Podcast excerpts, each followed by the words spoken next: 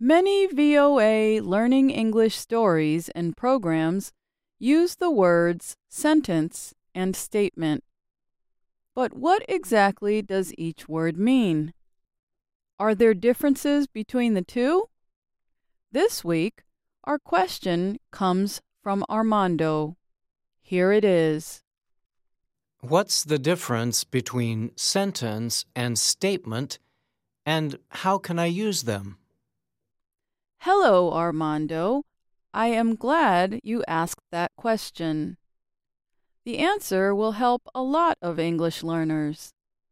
First, think of a sentence as a tree and the three kinds of sentences as tree branches. One branch is a statement, another is a question, yet another is a command. A sentence is a group of words that usually have a subject, verb, and information about the subject. Remember, a sentence can be a statement, question, or command. A statement is a basic fact or opinion.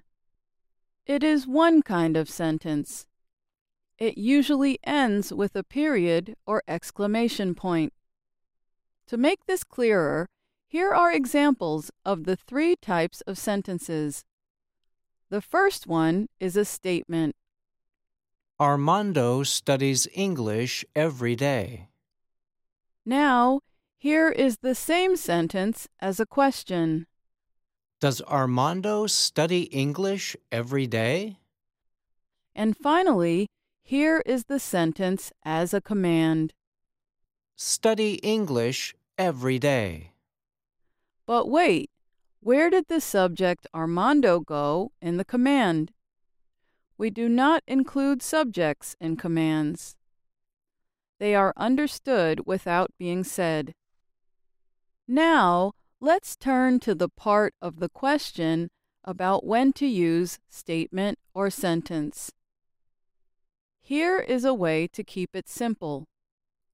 You can avoid the word statement unless you are speaking or writing about something formal, such as written or spoken information from a government official.